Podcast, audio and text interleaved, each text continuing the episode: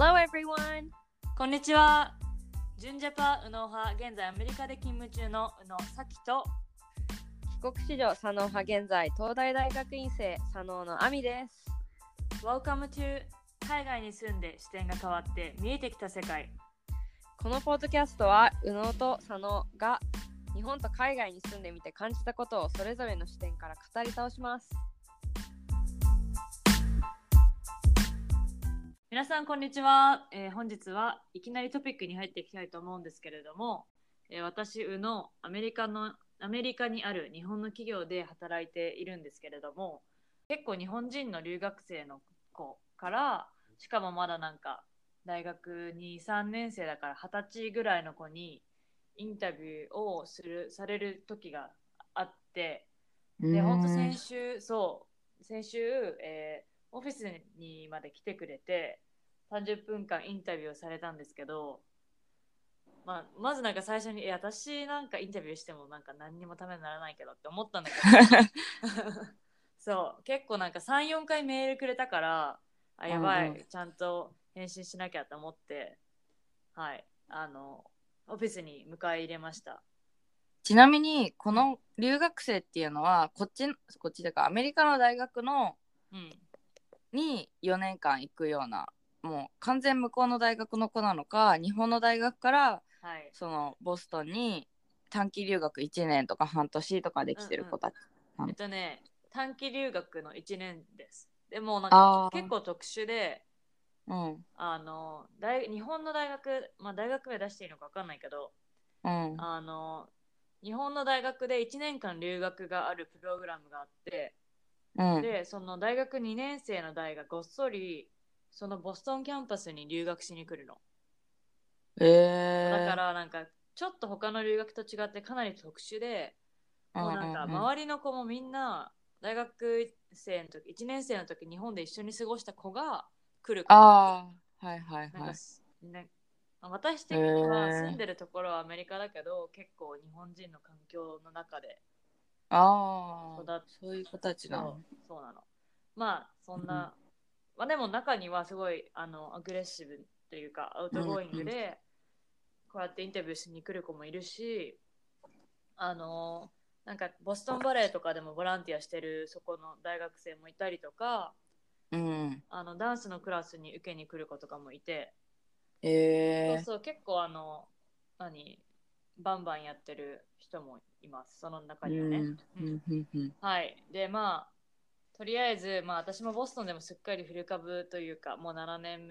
年目に実は最近突入したんですけども、うんうん、はい、経験者的な態度でインタビューをされました。で、うん、最後にいろいろなんかど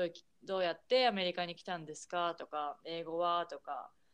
どうやってこの仕事をついたんですかとかいろいろ聞かれたんだけど、うんうん、はい、最後になんか私たちに何かアドバイスはありますかってこう漠然と聞かれてアドバイスはあるけどみたいな別にさ何がしたいのとかもさ分かんないじゃん、うんうん、結構メジャーがビジネスコミュニケーションみたいな、なんかこう超大きな括りだから、うん、それも難しいし、そうで私はとりあえず経験をたくさん積んだ方がいいよって割とありきたりな答えを返したんだけど、うん、私的にはそれが正解だと思って、うん、なんか、うん、そう考えてみたら私がそれぐらいの年齢の時どうしてたかなとか思って、うんうん、はい、本日のトピックは5年前の自分に言いたいことについてです。はい。はい、かなり前置きが長くなりましたが。いえいえ。うん、5年前ね。そう。私がその大学2年生の時は、5年、厳密に言うと5年前じゃないけど、うん。ざっくり。そうだよね。20歳、21歳ぐらいの時というか、5年前の自分について。うん、はい。アミは5年前は何をしてた？そう、私多分ちょうど大学2年生とかで、うん、大学に通いながら、はい、必死に何を将来しようかっていうのを考えてた時です。なるほど、うん、でなんかアメリカの大学って結構こう学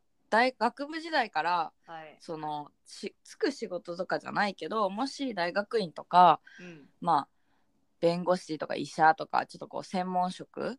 につく場合は、はい、本当に大学2年生ぐらいから考え始めなきゃいけない、うんうん、そうね、から私はどちらかというとその就職するというよりはそっち側、その大学院に進むなり、まあ、医学部に進むなりっていうのを派だったから、そう必死に勉強して成績を落とさないようにとか、なるほど、ずっと常に勉強してたのがね、大学2年生でした。へえ、さすが。いやいやいやえ、でもなんか一応こういう風になりたいっていう目標はぼんやり、目標というか、私ずっと本当にもう小学生ぐらいの時から医学の道に進みたいっていうのは思い続けていて、うん、でやっぱりなんか幼い本当小1ぐらいの時から思ってたのね、はい、でなんかやっぱり小1の時に見える医学の世界っていうのは、その病院で見る医者とか、あとはなんか看護婦さんとか、はいっていう、なんだろう、誰もが知ってる職種、うんうん、でだから私もずっと小6、今度小1ぐらいから医者になりたいっていうのは思ってて、うん、でなんか偶然その大学2年生の時に、はい、大阪大学で研究する機会があって、小学2年生の時？あ、違う大学、ごめん、あ、大学2年生だから、はいはいはい、ちょうど5年前に、なるほど、そう大阪大学で研究する機会があったので、そこでまあ、初めて、うん、こう医学研究っていう、はい、その医学にも研究サイドっていうのが、まあ、薬とか私たちが飲んでる薬とか、うん、治療方法とかって全部その研究されて、それがこう、うん、安全に人が飲んでも大丈夫とか効果があるっていうのが示されたものっていう意味で、はいはい、そこにはまあほぼ医者がずっと関わってるというよりは研究者が長年関わってやってきて、うん、でそれがまあ国に承認されたりとか、アメリカだったらまあ FDA っていうんだけど、はい、まあこれは人に与えて大丈夫ですよ、人に応用して大丈夫ですよって言われて、やっとこうお医者さんが病院で使えるようになるみたいな流れをそう知って、で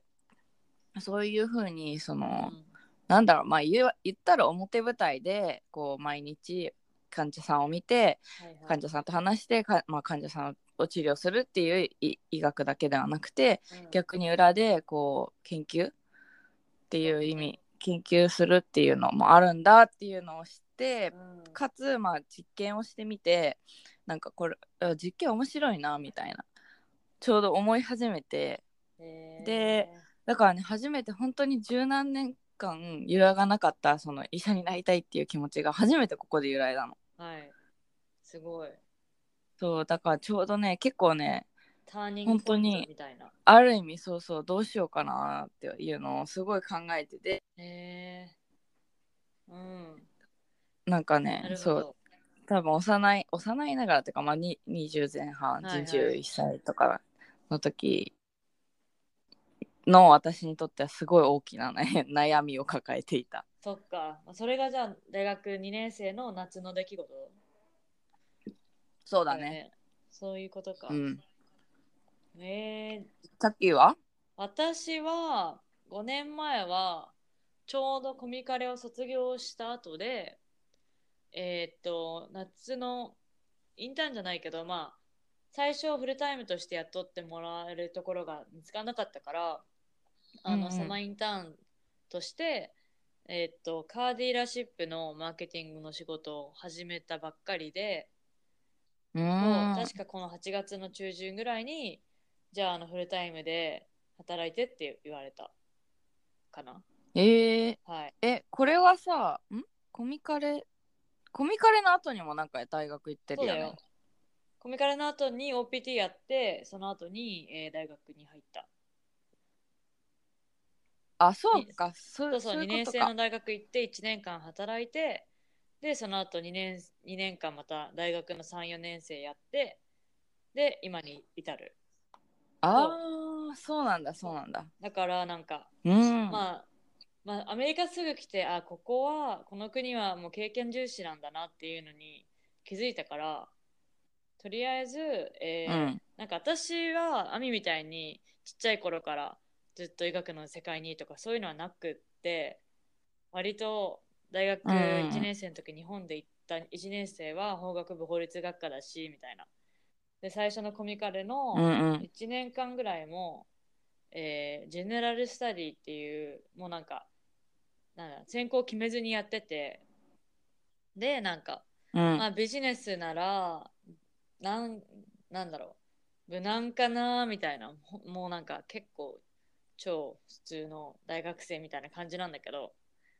でビジネスを選んで、うん、で最初はコミュニケーションとかも興味あったから、ラジオとかテレビ系の仕事もしたいなと思って、ラジオのインターンをした、まあ、うん、でもなんかリモートでやらせてくれたりして結構良かったんだけど、毎週トピックを選んでくるんだけど、そのラジオのターゲット層もなんか毎週土曜日の朝6時半とかに放送されるやつだから、もう年齢層超高めで、うんうん、なんだろう、本当にそうだよね、私に全然関係しないようなトピックですごい大変だったし、うん、しかもなんかインタビューできるゲストを探してきなさいみたいな言われて、で私がなんかコミュニケーションしたのしかもさ、英語も守らなかったし、結構私的には、うん、なんだろう、毎回メールの鮮度を押すたんびに緊張してって感じだったんだけど、そうで、まあそれは興味ないなと思ったから、はいはいはい、やめたというか、ワンセメで終わり、その後私の教授の友達というか知り合いのマーケティングのオフィスを立ち上げた人のところでインターンをして、まあそんな大したことやってなかったんだけど、うん、まあ、マーケティング面白そうだなと思って、うん、その後にそのカーディーラーシップでのマーケティングの仕事をゲットしました。うん、ちなみにこの時はその翌年、うんうん、大学、はい、その 3,4 年の大学に入るっていうのは、うん、決めてたの。まあ OPT1 年間しかできないし、2年生大学の卒業だけだと、うん、就労ビザもアプライできないっていうのも分かってたから、だけどまあ、うん、アメリカは経験重視だから、とりあえず経験を積むために1年間働きたかったのと、あとは、まあ、とりあえず長く、うん、できるだけ長くアメリカにいたかったから、この手を使いました。っていう、そう、まあ1年間やって結構なんかちっちゃいカーディーラーシップだったから、ちっちゃいカーディーラーシップのためのくせに12社ぐらいなんか違うブランドがあって、うん、でそれに違うブランドに向けた違うデザイン、メールのデザインとかグラフィックデザインとかを私にやったから、なんかマーケティングだけじゃなくて、グラフィックデザインとか、HTML のコーディングとかも学んで、うん、すごいいい経験だった。うん。そうだけど、なんか車に興味はないなと思って。いいね、うん、そうそうそう。だけどまあそれに気づいたけど、なんか実際使えるスキルを1年間働いたっていうことも一緒にその得たから、うん、結構私的にはウィンだったかな。うん。うん、はい、まあそれが私のお話、5年前。まあ、アミの話に戻りますけど、はい、そこでその10年以上揺らがなかったこの医者になりたいって気持ちが揺らいで、うん、その後にどうしたの？うんうん、まあまずしたのはいろんな人に相談した。うんうん、その相談というか、いろんな人の話を聞いた。まあもちろん相談も含めて、こうなんかお茶しませんかとか、うん、ご飯行きませんかって言って誘って、でなんかこう私のことを、まあ、ある程度知ってくれてる人とかもそうだし、うん、あとはなんかまあ大学のこう自分のメンター的な先生とかもそうだし、はい、あとはまあ周りにいるお医者さんとかもにもなんかまあすごいこう今悩んでるんですよねみたいな、まあ、悩むって言ってもその、まあ、正直今考えたら別に悩んでるようなことではなかったとは思うんだけど、その時はすごい大変だね、うん、でも当時はそう当時はねなんかこうどうしようみたいな、なんかこうある程度先のことを決めなきゃいけないっていうのをすごい思い込んでて、うん、なんだろうまあその言ったらどの仕事に就くっていうぐらいのことだから、まあうん、そのなんだろうこう見えてなきゃいけないってすごい思ってたんだよね。だからまあどっちか選ばなきゃいけないとも思ってたし、うん、どうしたらいいんですかねみたいなのをすごい相談に乗ってもらってた、うん、ちょうどこのぐらいかな5年前のそう5年前の今ぐらいにすごい悩み出して、でその大阪大学で私がいたところの教授もすごいこう研究か、その人は、もう研究者、うん、医者ではないんだけど研究者で、なんか研究とはこういうことなんだよみたいなのを私がその研究室を出るときに、教えてくれて、でなんかそれがねすごい、いやそれってすごい面白いなって思わせるような、なんかこう別にプレゼンではなかったんだけど、なんかこう話でその先生の、なんかこういう私結構こう元々の性格でこうなんだろう深く突き詰めるのが好きなタイプなんだよね、はいはい、だからなんか一つのことをコツコツコツコツずっとやって、なんかこうたくさんそれをこう掘り下げていくみたいなのがすごい好きなタイプだから、はいまあ、なんかまさに研究ってそういう感じ、自分の持ってるトピックを、まあ、あらゆる角度から掘り詰めていくっていう意味で、だからなんかそれができるのはすごい面白いし、あとまあ彼が言ってたのはその、まあ、医者は結構目の前にいる患者さんを助ける仕事だけれども、はいうん、研究、まあ、医療研究っていうのは別に目の前には患者さん、はい、たくさんいるけれども今は助けられない、でもその研究をすることによってもしかしたらその未来の何百人、何千人、何万人っていう患者さんの命を救うことができるかもしれない。まあ、それはかなりこう夢のある言い方なんだけど、でもすごい、うん、私それでちょっと心が、ね、揺らぐ気持ちもわかるわ。そうでなんか私は別に医療行為をしたかったわけではなくて、うん、なんかこうもし医者になるんだったら患者さんに寄り添える医者になりたいなっていうのが漠然とした考えだったんだけど、うん、あってでもなんかこうやっぱり病院とかでもインターンしたりとかしてると、まあ、お医者さんって基本みんな忙しいし、そんなにね一人の患者さんになんかこうなんだろう向かってずっと話してあげたりとか、なんかやっぱり掛け持ちだったりとかさ、そのいろいろ本当にやることがあるから、なんかこう自分が想像してたのと実際に見た医療現場での医者っていうのが全然違って。で意味でもなんかこうやっぱりこれは私が進みたい世界なのかなっていうのをそこの本当にね、考え始めてて、まあでも実際にこうやってみて経験してみてからそういう思ったってことでしょ、うん、そうなんかその前にもなんかいや医者ってお医者さんって意外とそのペーパーワークが多い、なんかこう私の中ではまあ朝こう問診じゃないけど患者さん、見て、まあ、風邪だったりとかいう患者さん見て、でなんか手術したりとか、まあ、外科とかだったらね手術ずっとオペしてたりとかっていうのがイメージだったんだけど、はい、なんかねペーパーワークがすんごいあるわけよ。その患者さん一人見たらその人のカルテを全部書かなきゃいけないし、その人がなんだろうもっと検査しなきゃいけなかったらその検査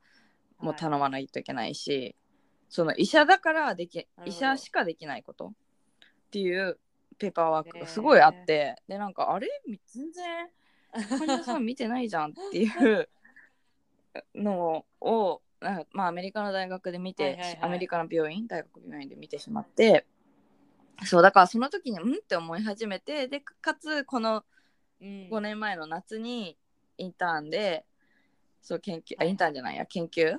に携わることがあったので、そうより揺らぎました。じゃあなんか、うん、最終的に待って、私とアミが会ったの4年前じゃん、確か。4年前のアミは、もうなんか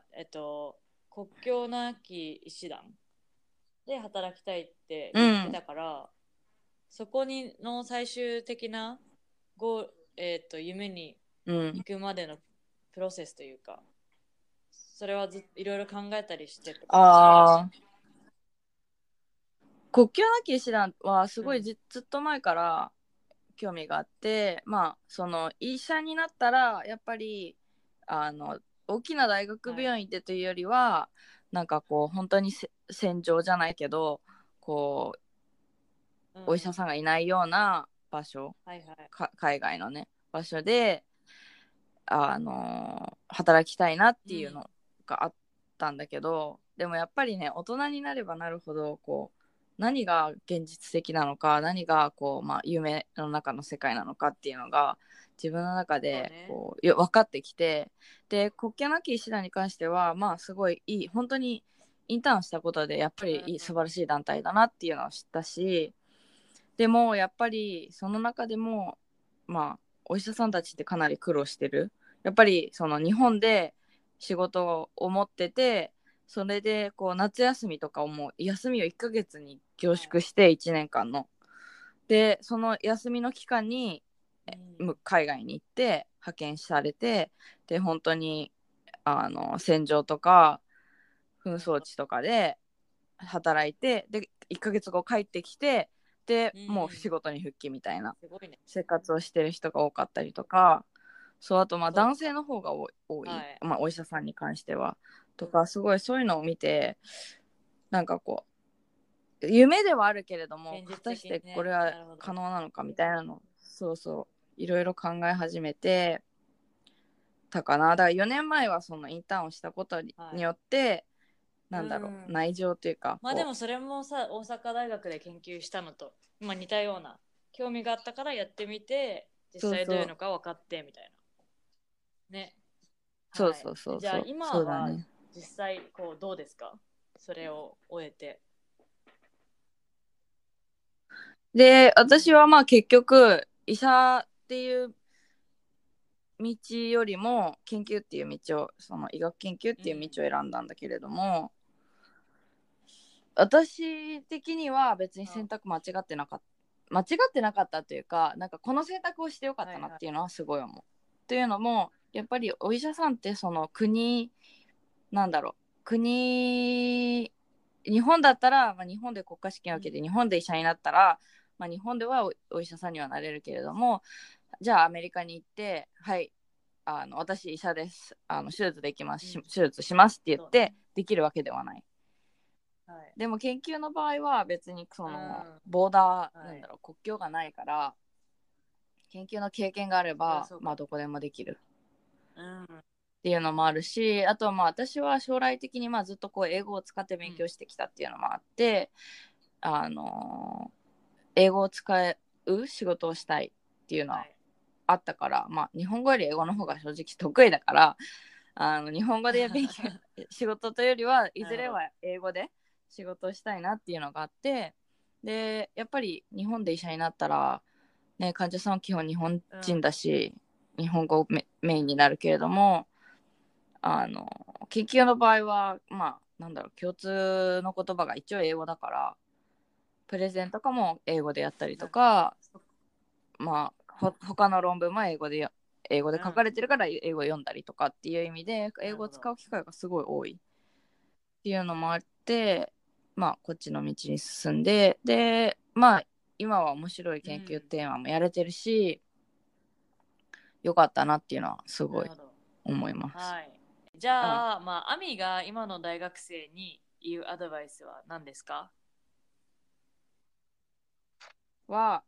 まあ多分さっきがそのこの前のインタビューで言ったこととかぶるけれども、やっぱり経験がものを言うかなと思います。っていうのもなんかね、私はその医学の道に進みたいっていう思いはあったけれども、でもそのなんだろう、こうなりたいっていうのはあったけども、その中でこうまだ知らない世界がたくさんあったし、さっきみたいにこう自分は何をやりたいんだろうって思ってる人、逆にそっちの方が多いと思うし、そういう学生もそのなんだろう、何も経験とか体験しなかったら、なんかこうどうしたらいいんだろうみたいな悩みが膨らんでいくと思うけども、やっぱ経験をすることで自分は何が好きなんだ、何が好きなのかとか得意なのかっていうのを知れるし、はい、やっぱりそれがすごい重要だと思う。で、なんか経験っていうのは別にそのさっきみたいに1年間かけてカーディーラーシップとか、まあなんだろう、仕事をに就くっていうのももちろん経験だし、でもなんかそこまでコミットできないっていう人もたくさん、そういう場合は別にこう週末のボランティアでもいいし、なんかまあ学生時代だったバイトとかでこう自分がちょっとこの業界興味あるんだけどなみたいな業界でバイト探してたらそれに飛び込んでみたりとか、まあ、あとはなんかまあ日本でも結構広まってきてるインターンシップとかでもいいし、もっと簡単なのはやっぱりその、なんだろう、経験をしてる人と話すっていうのはすごい重要だと思う。なんか自分のメンターを探すっていうのは結構アメリカの大学ですごい言われてるけど、自分にアドバイスしてくれたりとか、まあこういう人になりたいなっていう人とつながっていろいろ話を聞く、話を聞いてもらうっていうのは本当に重要だと思う。で、だからとりあえずその自分が知らない世界に飛び込んでみるっていう意味では、なんかまあ行動力もすごい必要だと思うし、その行動に移す自分の考えをなんかこうただただ悩んでるだけじゃなくて、どうしたらこうなんだろう、自分の世界が広がるかなっていう考えて、それにこう行動に移す。で、本当になんか今だから言えるけど、まあ、私も一応学生なんだけど、学生時代って本当に時間がないようで、こう遊びだったりとか、まあ日本だったらなんていうの、クラブ活動みたいな、サークルとか、勉強とか、研究室とかで時間がないように思うけど、本当に時間あるから作ろうと思えば時間たくさん作れるのは学生時代だと思うから、だからその時間をね、無駄にしないでこういろんな経験をしてもらうっていうのが一番重要というか、なんかこう私が5年前の自分にはやっぱもっともっと経験した方がいいっていう、それはね、はい、私もかなり言うなと思います。で、そのカーディラーシップで1年間働いた後に車は興味ないって思ったから、その後日本で、2ヶ月3ヶ月ぐらいファッション系の、マーケティングの仕事もして、プラスその旅行会社みたいの出会ったところでもしたし、その後にも、大学、その後にトランスファーした大学で、私はなんかファッション、ラグジュアリー系のファッションはなんか違うなって思ったの、なんか興味ちょっと自分の、個人的な思考とは違ったから、こうファッション業界もキラキラしていいなって思ったんだけど、で最終的に私はスポーツが興味あるんだったってなって、で大学で大学のフィットネスジムの、そのデパートメントのマーケティングアシスタントみたいなことをやって、そうで、それもまあジムだけじゃなくて、このスイミングプールとか、チーム、なんかサッカーとかアメフトとかのチーム戦とかのオーガナイジングとかもして、こういう方が面白いなと思って、そう、このままスポーツ業界に行こうっていう決心もしたのも、やっぱりそうやってなんとなくこう、アミだったら医療系、私だったら、ビジネスというかマーケティングっていう、この大きいグループの中でいろんなことに挑戦してみるっていうのが、やっぱり5年前に言いたいアドバイスなのかなとは思います。はい。それでは、あなたの5年前の自分に言いたいことは何ですか？また、こうやって5歳の年下の人にアドバイスをするとしたら、何をしますか？まあ、あまり結構5年ってねすぐ過ぎちゃったから大人になった気はしませんが、こうアドバイスを求められると、まあ、私たちもそれなりに人生経験をしてきたんだなって感じますよね。はい、もし何か疑問や感想があればメールで受け付けてます。メールアドレスは contact.unosano@gmail.com です、私たちの SNS のフォローもお願いします。はい